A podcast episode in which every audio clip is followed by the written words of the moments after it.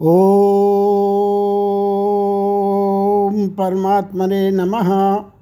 अथ गणोर पुराणे ग्यारहवा अध्याय। दशगात्र विधान दशगात्र विधिं ब्रूहि कृते किं सुकृतं भवेत्। पुत्रा भावेतुका कुर्यादिति में बद केशव। गरुड़ जी बोले, हे केशव आप दशगात्र की विधि के संबंध में बताइए। इसके करने से कौन सा पुण्य प्राप्त होता है और पुत्र के अभाव में इसको किसे करना चाहिए? श्री भगवान वाच। शुणुताक्षय प्रवक्ष्यामी, दशगात्र विधि तब यद विधाय च सत्पुत्रो मुच्यते पैतृकादृणात् पुत्राशोकम परित्यज्य धृतिमास्थाय सात्विकीम पितुपिंडादिकम कुर्यात स्वरूपातम न कारयेत श्री भगवान बोले, हे तार्क्ष अब मैं दशगात्र विधि को तुमसे कहता हूँ, जिसको करने से शतपुत्र पितृण से मुक्त हो जाता है। पुत्र पिता के मरने पर शोक का परित्याग करके धई धारण कर, सात्विक भाव से समन्वित होकर पिता का पिंडदान आदि कर्म करे उसे अश्रुपात नहीं करना चाहिए। इसलिए माँ शुबान्धवैर्मुक्तम प्रेतो भुंगते यतो वशः अतो नारोदितव्यम ही तदा शोकांतिरर्थकात्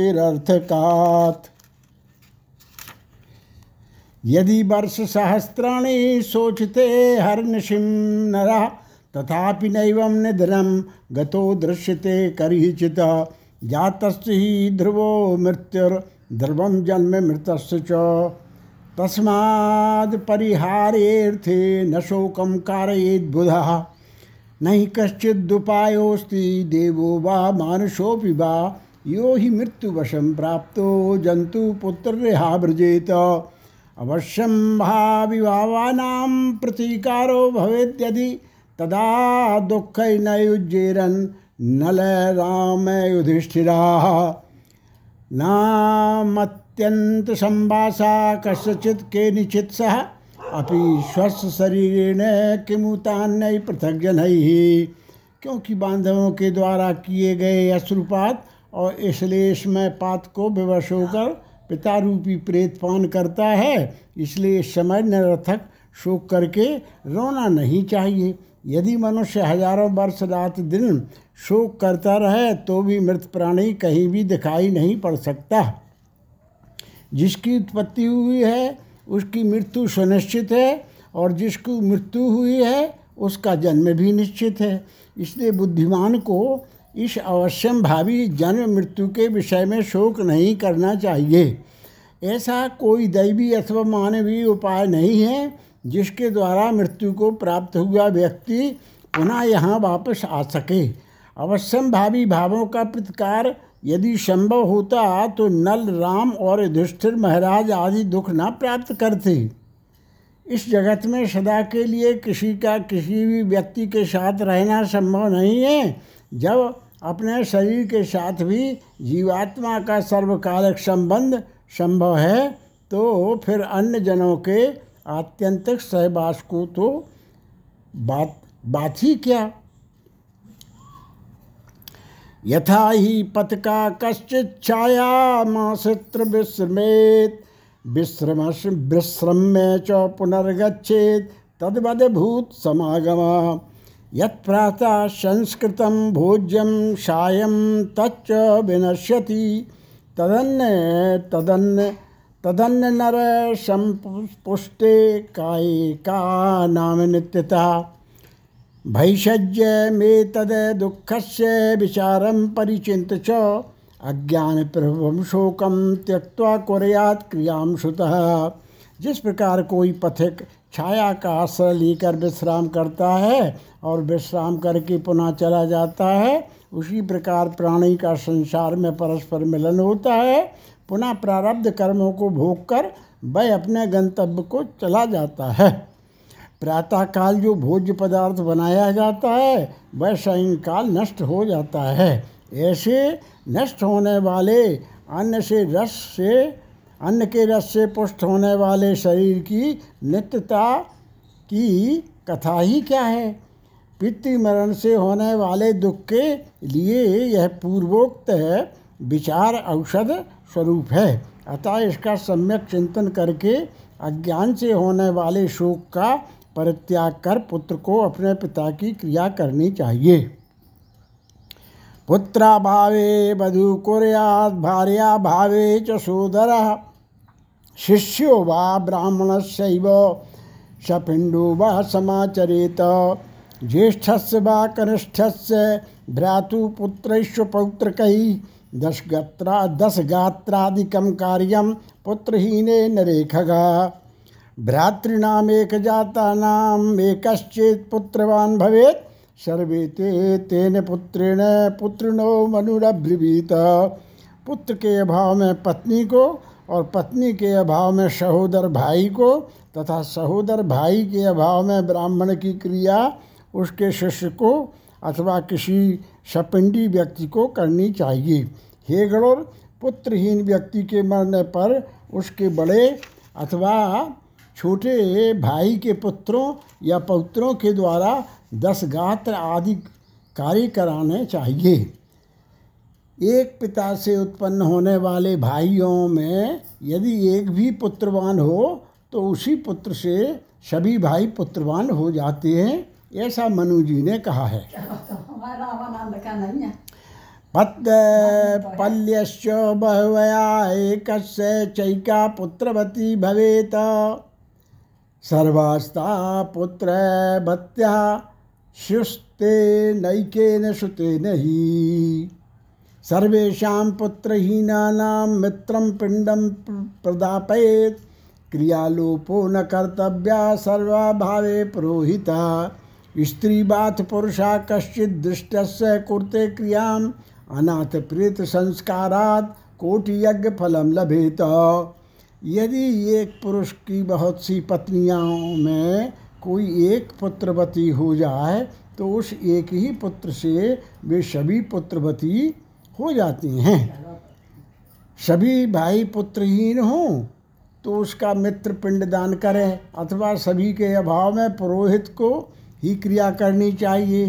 क्रिया का लोप नहीं करना चाहिए। यदि कोई स्त्री अथवा पुरुष अपने इष्ट मित्र की ऊर्ध दैहिक क्रिया करता है तो अनाथ प्रेत का संस्कार करने से उसे कोट यज्ञ का फल प्राप्त होता है। पितु पुत्रेण कर्तव्यम दस गात्रादिकम खग। मृते ज्येष्ठे स्नेहान कुर्वीत पिता सुते।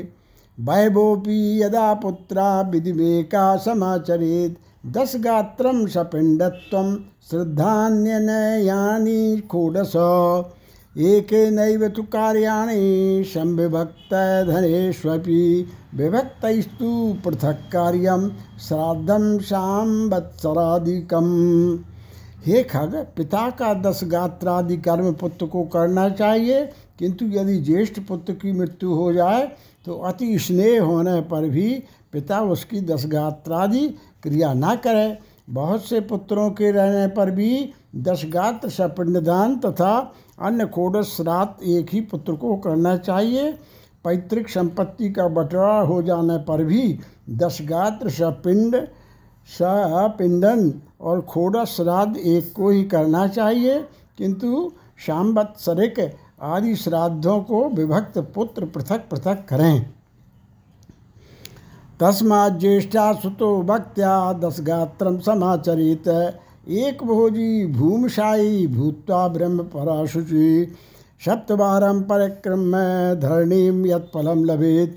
क्रीतां कृत्वा पितुर्मातुस् तत्फलं लभते श्रुतः आरभ्य दशगात्रं च यावत् वैवार्षिकं भवेत्। तावत् पुत्रः क्रियाँ कुर्वन् गया श्राद्ध फलम लभेत।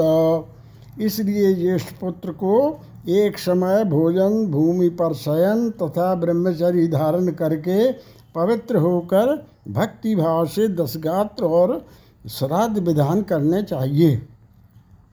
पृथ्वी की सात बार परिक्रमा करने से जो फल प्राप्त होता है, वही फल पिता माता की क्रिया करके पुत्र प्राप्त करता है। दसगात्र से लेकर वार्षिक श्राद्ध पर्यंत पिता की श्राद्ध क्रिया करने वाला पुत्र गया श्राद्ध का फल प्राप्त करता है। कूपे तागे वारा में तीर्थे देवालये पिबा गत्वा मध्य मयामेतु स्नानं कुर्याद मन्त्रकं। शुचुर्भूत्वा वृक्षमूले दक्षिणाभिमुखाश्रितः कुर्याच्च वेदिकां तत्र गोमयेनोपलिप्यतां तस्यां पर्णे दर्भमयं स्थापयेत् कौशिकं दुजं तं पादाद्यभिर अभ्यर्च्य प्रणमे तद शीदति च। कूप तालाब बगीचा, तीर्थ अथवा देवालय के प्रांगण में जाकर मध्यम याम मध्यान्ह काल में में बिना मंत्र के स्नान करना चाहिए। बिना किसी मंत्र के करना। पवित्र होकर वृक्ष के मूल में दक्षिणाभिमुख होकर वेदी बनाकर उसे गोबर से लीपे, उस वेदी पे पत्ते वेदी में पत्ते पर कुश से बने हुए दर्भमय ब्राह्मण को स्थापित करके पादादि से उसका पूजन करें और अतीश अतसी पुष्प संकासम इत्यादि मंत्रों से उसे प्रणाम करें। तदग्रे च ततो दत्त्वा पिण्डार्थं कौशमासनं तस्योपरि तथा पिण्डं नाम गोत्रोपकल्पितं दद्यात्ताण्डुलपाकेन यौपिष्टेन वासुतः, उशीरं चन्दनं भृङ्ग राजपुष्पं निवेदयेत्, धूपं दीपं च नैवेद्यं मुखवासं च दक्षिणां काना काकान्नं पैशुपात्रे वर्धमानजलाञ्जलीन् प्रीताया मुखनाम्ने च महतमुत्तिष्ठतु अन्नं वस्त्रं जलं द्रव्य मन्यद्बादीयते च यत् प्रीतशब्देन यद्दत्तं मृतस्यान्त्ययदायकं तस्मादादिदिनादूर्ध्वं प्राक्सपिण्डी विधानतः योषिता पुरुषस्यापि प्रेत शब्दम समुच्चरेत। इसके पश्चात उसके आगे पिंड प्रदान करने के लिए कुश का आसन रखकर उसके ऊपर नाम गोत्र का उच्चारण करते हुए पके हुए चावल अथवा जौ की पीठी आटे से बने हुए पिंड को प्रदान करना चाहिए। उसीर, खस, चंदन और भृंगराज भगैरिया का पुष्प निवेदित करें। धूप दीप नैवेद्य, मुखवास, तांबूल, पान तथा दक्षिणा समर्पित करे। तदनंतर काकान्न दूध और जल से परिपूर्ण पात्र तथा वर्धमान वृद्धि क्रम से दी जाने वाली जलांजलि प्रदान करते हुए यह कहे कि अमुक नाम के प्रेत के लिए मेरे द्वारा प्रदत्त यह पिंडादि सामग्री प्राप्त हो। अन्य वस्त्र, जल, द्रव्य अथवा अन्य जो भी वस्तु प्रेत शब्द का उच्चारण करके मृत प्राणी को दी जाती है, उससे उसे अत्यंत फल प्राप्त होता है, अक्षय तृप्ति प्राप्त होती है। इसलिए प्रथम दिन से लेकर सपिंडीकरण के पूर्व स्त्री और पुरुष दोनों के लिए प्रेत शब्द का उच्चारण करना चाहिए। प्रथमे हनि यत्पिंडो दीयते विधिपूर्वकम। तेनैव विधिन्नान्येन नवपिण्डान् प्रदापयेत। नवमे दिवसे चैव सपिण्डैः तैलाभ्यङ्गा प्रकर्तव्यो मृतक स्वर्ग काम्या बहिः गृहीत्वा च दुर्वा लाजा समन्विता। अग्रता प्रमदां कृत्वा समागच्छेन्मृतालयम्। दूर्वाबत कुल वृद्धिस्ते लाजायो विकासिता, एव मुक्त्वा तदेद गेहे लाजान दूर्वा समन्वितान। दसमे हनि, मांसेन पिंडम दद्यात् खगेश्वरा, मांसेन तन्नषेधाद्वा कलौ न पल पैतृकम। दशमे दिवसे क्षीरम बांधवानां च मुंडनम क्रिया कर्तु श्रुतस्यापि पुनर्मुंडन माचरित पहले दिन विधिपूर्वक जिस अन्न का पिंड दिया जाता है, उसी अन्न से विधिपूर्वक नौ दिन तक पिंडदान करना चाहिए। नौवें दिन सभी सपिंडी जनों को मृत प्राणी के स्वर्ग की कामना से तैलाभ्यंग करना चाहिए और घर के बाहर स्नान करके धूप एवं लाजा, दूध एवं लाजा, लावा लेकर स्त्रियों को आगे करके मृत प्राणी के घर जाकर उससे कहे कि दूरवा के समान आपके कुल की वृद्धि हो तथा लावा के समान आपका कुल विकसित हो, ऐसे कह करके दूरवा समन्वित लावा को उसके घर में चारों ओर बिखेर दे।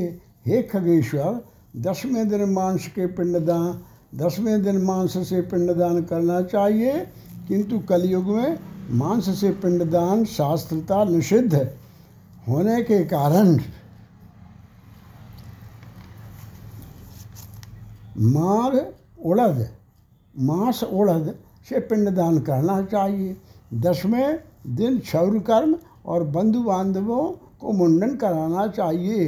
क्रिया करने वाले पुत्र को भी पुनः मुंडन कराना चाहिए।